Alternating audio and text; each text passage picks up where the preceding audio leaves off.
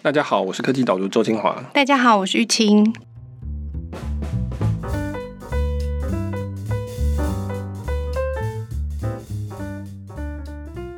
玉清，你有双轴开放吗？我最近很忙，我是有点双头少啊。你有裂变吗？没有裂变。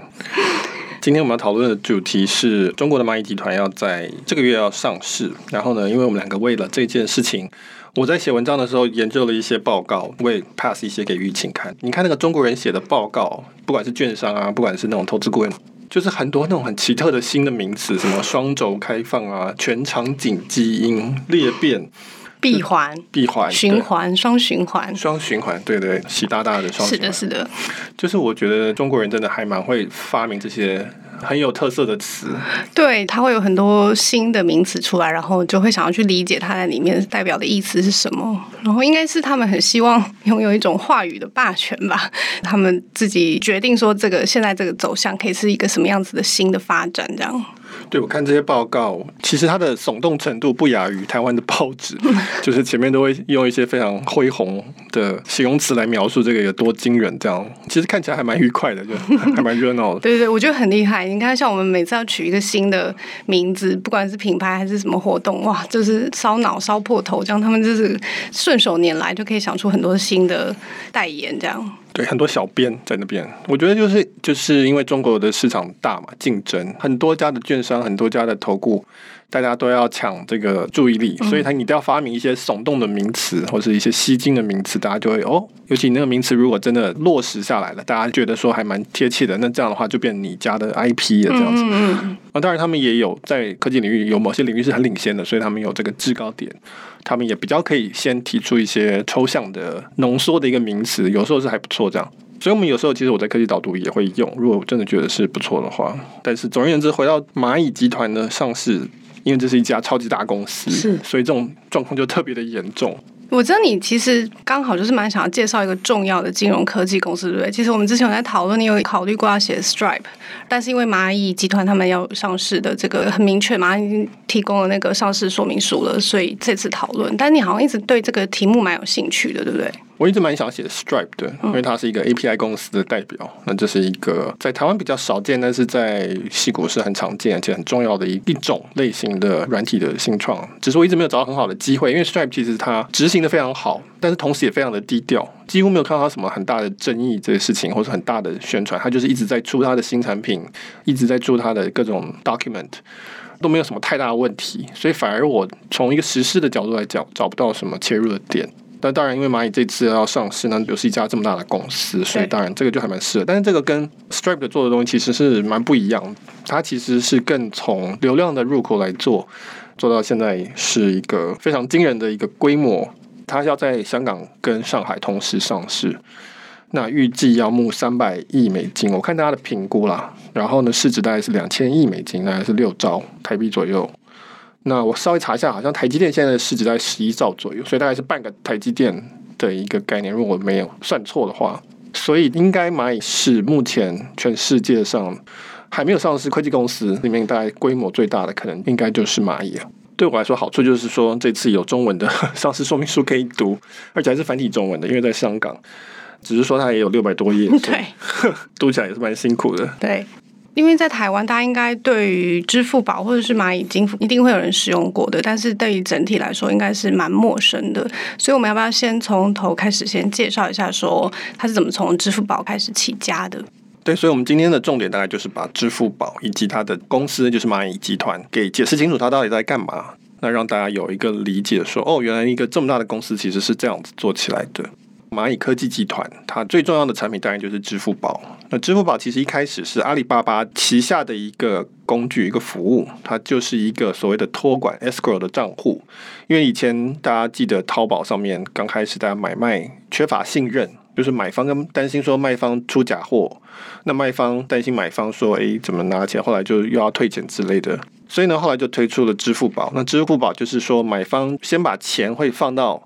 支付宝里面去。那等到买方真的从卖方这边收到货了，那我再告诉支付宝说，你可以发钱给卖方了。主要是解决付了钱但是拿不到货的这个问题，因为中国在那个时候啊，到现在也是，就是说基本上是一个现金社会，也没有信用的累积，在商业上，尤其是线上交易上面，其实是相当缺乏信任的。所以这个其实跟在 eBay 上面当初有 PayPal 是一模一样的状况，解决一模一样的问题。那 PayPal 当初也是去作为一个托管账户，然后后来基本上是搭着 eBay 而起来。那支付宝你本来就是阿里巴巴推出来的，所以也是随着电子商务的兴起而有了一席之地。我记得其实蛮多电商平台就初期的时候，最后都有提供这样的服务对不，对，因为就是提高这个信任，然后让大家买卖上面更快速嘛，不用害怕被诈骗或者是出了什么差错这样子。对，因为我们从实体交易到线上商业，一定要解决的一个问题就是说，我们没有办法解决中间那个时间差的问题，自然也会变成是平台要去承担这个责任。嗯、那平台就是用这种方法说，卖家也确定说钱已经到了。只是还没有到我账户里，但是这个钱已经脱离了买家的手中，买家也可以不用担心说货还没有到，钱就真的给对方了，还是可以追得回来。嗯，所以这是一个用网络的方式去解决以前实体交易不需要面对的一个问题。嗯，那所以支付宝大概一开始就是做这样子的事情，然后一开始是在阿里巴巴的旗下，一直要到二零零九年开始，他推出了行动支付 App。就是手机付钱，那这个东西基本上就是成就它现在霸主地位的最重要的一件事情，就是这个。那因为二零零七年 iPhone 发明嘛，接下来就是手机开始普及。那到二零零九年，大家开始会需求说，我可不可以直接用行动装置来付钱？支付宝推出来之后，再加上中国很快的就跳入一个手机时代。中国基本上可以说是跳过了 PC 的这个时代，全部跳到手机的这个时代。那因此，手机支付的 App 其中就是，特别是支付宝，就成为最重要的一个支付的一个管道。嗯，我觉得这还蛮厉害，就是它原来只是一个依附在某一个 App 里面的一个，只是 Payment 这个程序里面的一个动作而已，这样，然后它就独立出来，好像现在看觉得还蛮厉害，但当时我想大家应该也是蛮习惯的，就是说。对啊，反正我就是可以这样付钱。那为什么我只能在淘宝上这样做呢？我是不是在其他的场景里面也都可以这样做？反正我都是用手机去进行的。就没想到它这个独立出来了以后，好像就真的开始应用在很多各种不同的场景里面。我们后面应该是会提到很多。对，所以这个就是应该讲第三方支付的一个滥觴。第三方支付就是说。不是由银行，不是由我的银行或者你的银行来处理，而是一个第三方来处理。那他基本上最后是串接到双方的银行做支付。那后来变成他自己有他一个所谓数位钱包可以出资在里面，这个就非常非常符合中国区域的需要。大家都有手机，但大家不一定有银行，因为中国还是一个基本上以现金交易为主的地方，所以我很需要各式各样的汇钱。那支付宝就非常的方便。到了二零一一年的时候，基本上阿里巴巴把支付宝这个东西分出来。当时是因为中国要管制这个支付的平台这件事，要比较严格的去抓这个东西，特别是他比较担心说有钱要流出国外的这个问题，所以他要求说所有提供支付平台服务的公司必须要是在中国的公司。那阿里巴巴是一家开曼群岛的公司，所以他就说我为了要合规，我必须要把支付宝分出来。所以呢那个时候基本上是阿里巴巴把支付宝卖给马云跟几个他当时的董事就对了，所以是从公司转移到个人的身上。那那个时候，阿里巴巴的大股东是就是雅虎，他有四十 percent 的股份，就非常不满意这件事情，因为你等于是把我公司很重要的一个资产给以贱价卖给了其中几位董事，那这是有很严重的利益冲突的问题。那这个问题其实吵了蛮多年，那后来解决的方法就是说，最后变成是说，这个销售的价格转为阿里巴巴拥有支付宝，也就是现在的蚂蚁集团三十三 percent 的股份，作为一个交易的场景，就是换来的东西就是这样子。那也是在二零一一年，支付宝获得了中国的基本上就叫做第三方支付的执照了，可以合规的去进行啊，包括甚至还包括外汇啊，包括这些支付东西，所以它就变成一个。我现在听说中国大概是两百多张第三方支付的执照，那当然蚂蚁是在当初是第一批拿到的，其中一就是在那个时候，就二零一一年，所以这个大概是。一切的起源，呵呵，大概是从这个时候开始。那就从这个之后，他就有了合法的身份，然后有了一个独立的结构，然后他就开始猛烈的扩展，一直到现在。对，那所以他现在跟阿里巴巴之间的关系大概是什么样子的状况？对，其实，在那个上市说明书里面花了蛮大篇幅来解释这件事情，就是说，现在蚂蚁集团的实际控制人是马云。那马云他们透过了两个基本上是合伙人，就 limited partnership 去控制五十一 percent 的蚂蚁集团的这个股票，但是阿里巴巴有三十三 percent 的股票。同时，马云啊，还有像蔡崇信这些，同时又是阿里巴巴的董事，所以他基本上大家还会是视为是阿里巴巴系的。嗯，那同时，阿里巴巴跟蚂蚁集团中间签了很多的协议，包括资料共享协议、技术平台共享协议，然后还有比如说拟定业务范围，说这些部分是互不侵犯的，你不做金融，我不做电商这些东西。然后这个效期基本上是五十年，好像还可以再自动续约一次的样子。总而言之，是透过了重复的董事。重复的股份，然后以及各式各样的协议来绑在一起。现在当然他要上市，所以他基本上自己是一家公司，但是他很多部分跟阿里巴巴是算是紧密合作就对了。嗯，对，就是说，因为他是从淘宝里面长出来的嘛，那理所当然也会觉得说，其实阿里巴巴可能也有机会去做这个，所以大家也会担心他们之间的关系。虽然，但是他们两个现在看起来就是一种互相搭配，这块业务交给你，然后我跟你在那个地方合作这样子。对，所以。我也不知道哎，这个东西如果在美国的话，很可能有很大的问题，特别是互不竞争的这部分。尤其是因为蚂蚁现在是一个几乎是在行动支付是寡占地位的这样子，所以这可能很有问题。不过在中国，可能大家目前觉得 OK，或是也许可能大家觉得支付市场还很竞争，所以目前是没有这个问题。但总而言之，实际上控制的是马云，其次是阿里巴巴。那因为这次上市，它大概只发十 percent 左右的股份了，嗯、所以参与投资的股东，大概就是占十 percent 的这个说话权这样子。你刚刚说到行动支付还蛮竞争，不过我这样看了你的分析以后，觉得蚂蚁集团真的很厉害，就是它吃了非常多的市场，这样，然后这个用户量啊、交易量啊都非常的夸张，好像很难有什么竞争的感觉。就是说，你如果在中国讲移动支付，中国其实现在已经在消费性的经济上面，就是一般消费者上面，其实只有百分之二十是用现金了，其他都是用线上支付。那线上支付基本上又分两块，一块就是所谓的，你就讲电脑支付就好，因为网络上的支付。那另外一块就是手机支付，在手机支付这一块，蚂蚁基本上是寡占，大概七十 percent 好像的市占。七十 percent 这么高啊？对，就是以交易量来说，哦、对，六十到七十 percent。然后第二名是微信，它好像叫微信金融、微众金融那样子，嗯、就 WeChat 的这个支付。那在网际网络上面就不是蚂蚁集团还是最大，但是它大概是二十几 percent 这样子的状况。这个其实就是蚂蚁一切的根基，嗯，就是支付宝的这个支付。因为所有的中国人都在用支付宝，不管是付钱给麦当劳，或是说，比如说我周建华打钱给。卢玉清都要靠这个支付宝，所以你每天都要一直开它，然后你很多钱在这里面。所以蚂蚁呢，就是从这个流量的基础开始，再去创造很多新的服务，包括你可以去用这个去叫 Uber Eats 啊，去买电影票啊，什么什么，就在 App 里面都可以做。那另外一个还有一个很重要的，就是它的各式各样在发展的金融服务，嗯，因为反正都要汇钱，你可以看成是说整个集团里面支付这个东西是它的整个集团的引擎。支付不断的把人吸进来，把钱吸进来，把人的资讯吸进来，然后呢，我再从这个引擎呢，把钱跟人跟资讯去分散到其他的应用，从那些应用里面赚钱，这样。嗯，我有看到一个统计是说，其实通讯的 App 应该是人一天开的那个次数是最多的 App，因为你就是要跟人沟通嘛，然后你的朋友啊、你的同事啊、你的认识的人都在上面，所以是必须要开的。可是在中国，这个支付宝基本上是第二，就是一定会打开，他们每天都会打开来的，就可以看到是说。钱的交流很重要，然后他又串接了这么多的服务，所以就变成每个人避开了一个 super app 的感觉，这样。对，所以中国它叫高频次使用嘛，哈。它会是一个大家常常打开，而且最重要就是说，因为钱嘛，大家非常关心这件事情，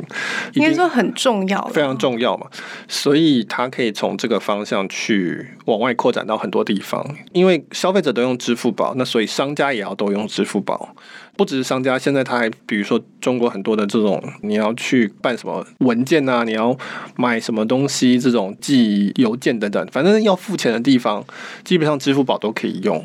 所以它的 App 就变成用频次就越来越高，所以它的地位就更巩固。嗯，这个就让它可以继续的去发展其他的服务这样子。而且它其实你文章后面讨论到它蛮重要的一个部分，就是它也不是只有针对 To C 的部分，对不对？不是只是一直开放更多更多不同的服务，这样它的余额宝是非常有名的。但是它同时也面向了，就是它的所谓金融伙伴，可能就是保险业者，可能就是银行业者等等。而且这可能可以算是它现在更重要的重点，就是就是说他要把这个技术授权给这些伙伴，然后希望他们也可以透过蚂蚁的各种这个设施或者是技术，然后可以开展他们自己的业务，这样。对，那就举例来说，好，今天我整天在用这个 app 付钱，那有一天呢，他就推出了一个叫余额宝的东西，说你可以直接拿你的钱来投资哦，你也只要在上面按几个键，就把钱移到了余额宝。余额宝基本上就是一个，它叫做货币基金了，反正就是你一个，你拿去投资很多货币就对了。重点就是因为货币基金，所以可以很容易脱手。你可以说，我今天把钱移到余额宝里面去赚一点利息，然后过三天我需要用的时候就把它移回来，它基本上当天就可以做完这件事情。余额宝这个东西是一个非常革命性的一个产品，因为前面提到嘛，中国的消费性经济本来就是比较压抑的哦，没有那么多投资管道跟可以去投资的地方，所以这是一个很方便，然后大家就马上就说，哎，那我可以去投资，我有一个。基本的一个回报的一个地方，而且它取名叫余额宝，就是说你说放一点点钱进去也可以，不像我们一般想要投资就想说哇，这个又要开户，然后又要存一大笔钱，然后再研究很多东西，不用，它就是说你就是今天这个钱放进去，然后可能后天提出来，就刚刚的这个例子，所以马上它就成为那个世界上最大的货币基金嘛。对，应该说一个消费性投资产品，它现在还不是最大，因为后来中国管制这个东西，中国把那个额度降下来，因为他觉得风险很大，就是所有人忽然就把这么多钱存进去，中国有点担心这件事情，所以他们把那个门槛降低，所以他大概是第二名，但他之前有蛮长一阵子是第一名，是第一名的。对，那他说余额宝，他以前有一个设计，就是说我今天买东西，你找钱，我可以直接设定说，只要那个零头就直接进余额宝，那结果这个累积起来也非常的大，所以这个东西后来变成是。蚂蚁后来主要赚钱的东西，就是它去串接很多金融服务。刚刚那是投资理财，那现在还有做一些信贷，就台湾的，比如说叫现金卡，预借现金，或者我有小额的信贷，就是我，比如说我可能要借个十万块钱去装修家里之类的。然后呢，还有的就是现在在做保险，那保险是一个更复杂的东西，包括人身险啊、寿险什么的，都可以在这个 App 里面做。那这个东西其实反而带给蚂蚁更大的利润。因为中国的支付其实基本上没有利润，非常非常的低，因为支付太竞争了，所以基本上在中国我汇钱给你这种叫 P to B 的汇钱，这个基本上是没有手续费，是免费的。但是你如果说我 B to C，比如说我付钱给 Uber Eats，它的所有的手续费也非常非常低，就是远低于像 Visa 或者是像 PayPal 他们美国的这种平台抽的钱啊，在中国基本上是非常非常便宜的，所以他就要从这种金融服务来赚钱，所以他后来就变成说我。不是只有自己做啊，余额宝是他自己做，对，他自己的产品。但是他后来就说，我开放给所有金融机构，你自己来我上面卖产品没关系。所以就很多的投资产品啊、贷款产品啊、保险产品上来，这个时候他就多了一种服务，就是说你来我这边可以上架产品，那我当然可以充你钱嘛。那我同时我可以提供你我的技术，因为我有很多资料，所以呢，我可以说啊、呃，我提供你很多技术，协助你产品卖得更好。那这我也可以从里面分润，那所以这个就是他现在在推的一个叫做 B to B 的一个技术授权的服务。只要是金融机构来我这边上架要卖给我支付宝的顾客，那我这个时候就会反过头来说，那你要不要用我们的金融云啊？我你的资料要不要放到金融云上面？你要不要用我们的风控系统啊？等等等等，那这个现在是他在主推的一个很大的市场。嗯，这还蛮有趣的，就是说他原来就自己做余额宝，成绩这么好，或是其他这些金融相关的产品，就是他自己推出的这样借呗、花呗什么的。那为什么他会想要开放这个技术，然后让更多的银行或保险业者可以参与啊？就反而是可以透过他们去接触消费者。我觉得最重要的是两个原因。第一个原因是这样可以快速打开规模，因为你一个家去做要花很多时间嘛，要开发那么多种产品，那我就直接开放，让所有的各式各样的金融机构都可以上来卖，他们就会提出各式各样的产品，那就跟亚马逊的电商一开始是让开始让大家卖是一样的意思，我就可以很快的有很多的选项让大家来选。那更重要的一个原因就是说，这样子它就可以把真正实际销售产品的风险给转移到这些所谓的供应商上面。今天比如说富邦推一个保险好了，那我上支付宝来卖，支付宝从中间抽钱，但最后卖产品的人跟承担这个保险的风险的人其实还是富邦，支付宝只是一个媒合的工作。所谓的媒合基本上就是卖顾客的流量，这是第一步。第二步就是说我卖技术，所以我可以再赚一点钱。今天富邦来卖这个保险，我可以说，那你第一个，你要不要用我们的金融云把资料传来这边？那这个我可以分钱。第二个，比如说你要做风控，风控至少包含信用的评估，就是说富邦要判断说，哎，你这个人到底会不会违约？你跟我借钱或者你买我这个产品，你会不会中途跑掉？那我要去评估这个信用。那这个时候蚂蚁集团它有所谓的芝麻信用，它上面已经有很多你卢玉清各式各样消费资料，跟你以前用信用卡你还款的这些资料，我可以提供一个信用的一个评估给你。富邦你要不要用？你要用的话，我也跟你抽一笔钱。那我还可以做一些很多奇奇怪怪的事情，我可以提供这种叫做动态商业评估，就说，诶，富邦银行，我发现我这边有一批人，此时此刻很适合跟他下你这个产品的广告，你要不要下？因为我根据我历史的资料判断，这些人呢，在可能花钱买了车子之后，这个时候我知道他们可能需要汽车保险，那你要不要这个时候下广告？所以这个都是蚂蚁在卖它资料跟技术的钱，那我就可以从这些里面赚钱，但是我从头到尾都不用背。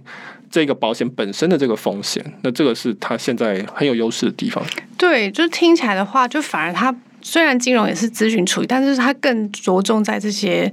不是钱本身，而是这个钱交易之间的这些资讯的处理上面。它就是把重点都放在这个上面，是不是？然后也可以分散风险出去。对，这个是科技公司的一个趋势，就是说很多科技公司都想要做这些事情。其中一点就是说，呃，科技公司很会处理资讯嘛，那金融当然就是一种资讯，所以它至少在这个阶段可以从处理资讯里面赚钱，不需要从实际的这个承受这个交易的风险赚钱，而且这又很所谓轻资产，就是说成本相对是低的，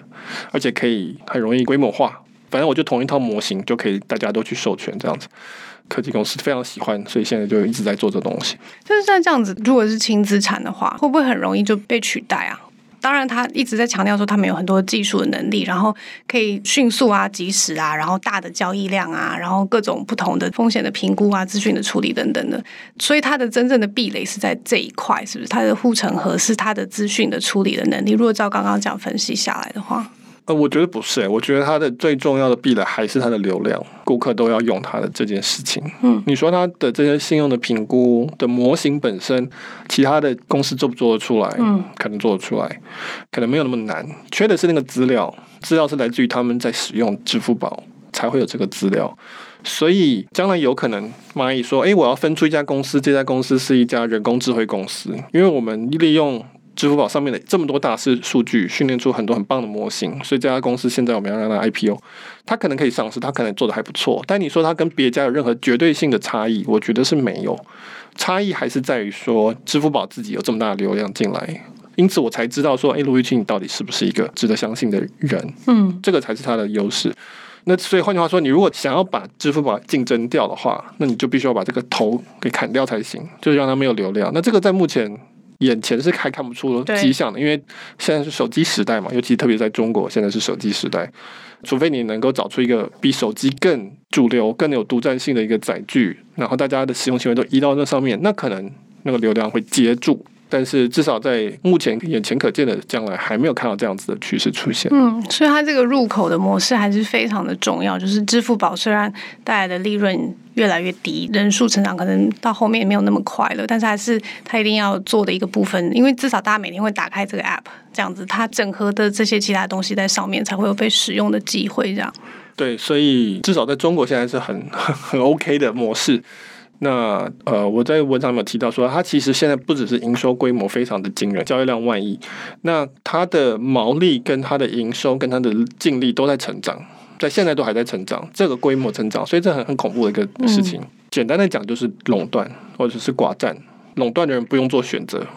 我什么都做，然后呢，我也不用牺牲说我的利润要去追求营收增长，没有这个事情，我都要，我要营收增长，我也要利润。因为大家都要跟我谈，大家都需要我，所以我觉得他现在简单的讲是在这样的状态了。嗯，所以我知道很多的其他国家的也都很像蚂蚁金服或者是微信支付这样看齐，对不对？都很希望做到像他们这样子的规模。譬如说最有名的一定是 Facebook 的 Messenger 嘛，他们也是想要做 payment 的部分，然后也是希望朝这个方向前进。基本上它是一个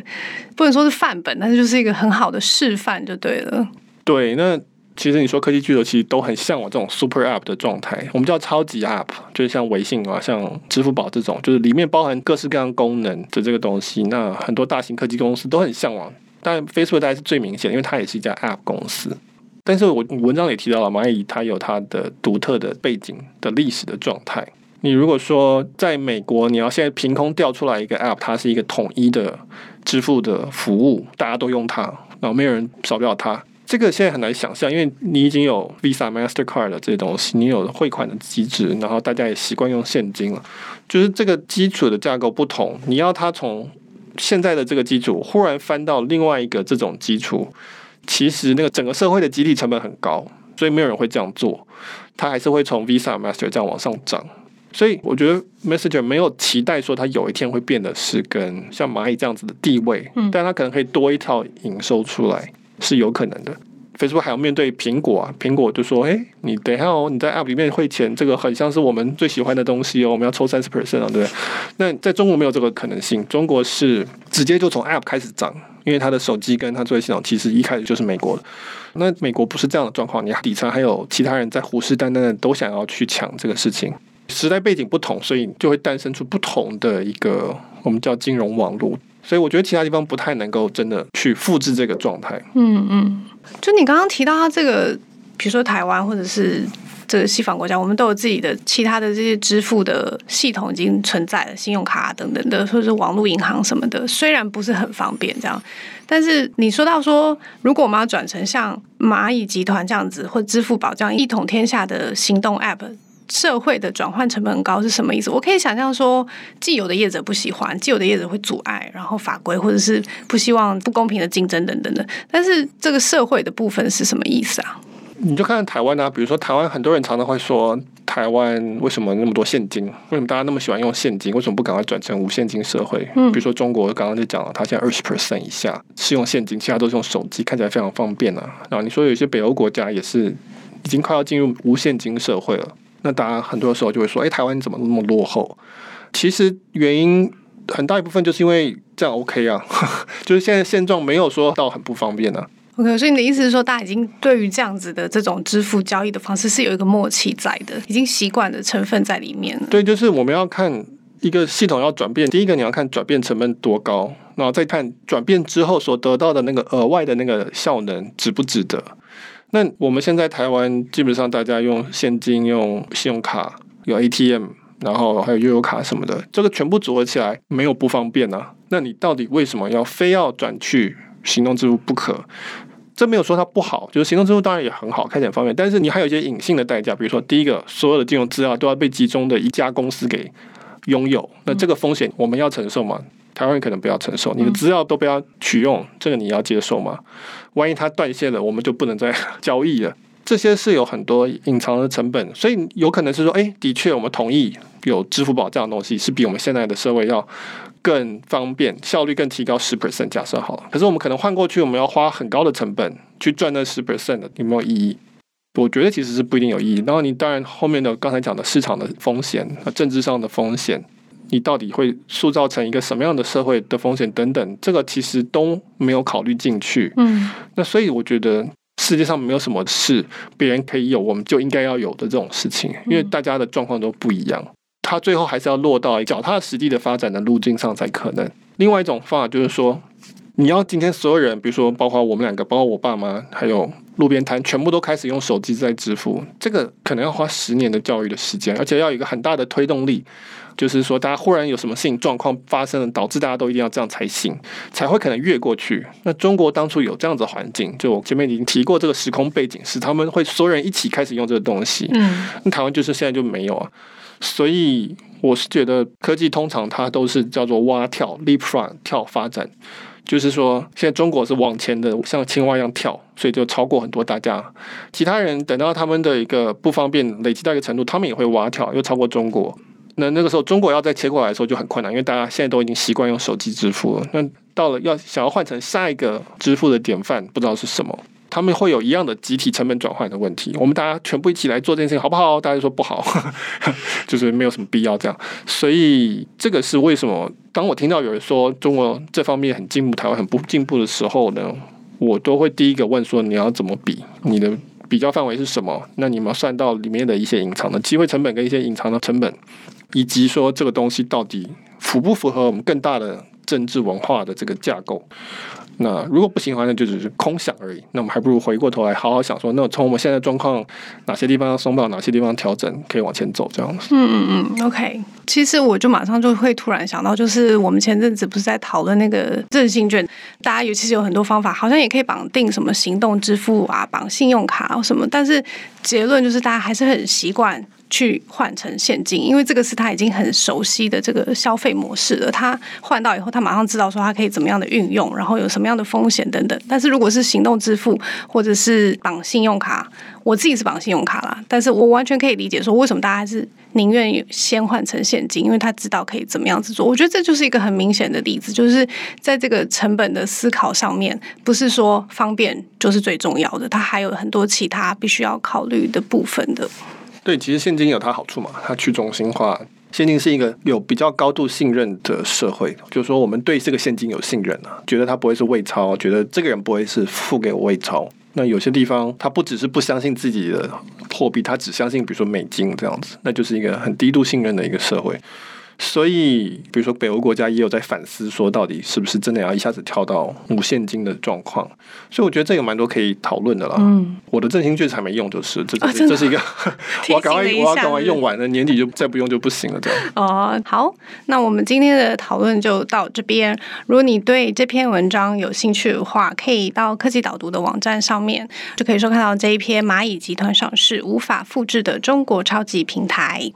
然后呢，如果大家对你与像这样讨论科技、讨论商业趋势的讨论有兴趣的话呢，请来订阅科技导读岛屿的岛，然后呢，在订阅的时候输入优惠码 podcast p o d c a s t，可以第一个月折五十块钱。我们其实还是要可以稍微解释一下，我们一个礼拜其实我是写三篇，那我们今天讨论是其中一篇，我还有另外两篇，分量是一样的，那但是那是会员限定的内容。那我觉得也蛮精彩的，请大家要相信。非常精彩！你这礼拜分析很多上市公司，就是最近很红的科技公司上市的分析。对，因为最近很多科技公司上市嘛，蚂蚁当然是其中最大一家，但是我这礼拜写了一些其他的很有趣的上市公司，这样子。嗯，非常欢迎大家来收看。那我们今天就到这边，拜拜，拜拜。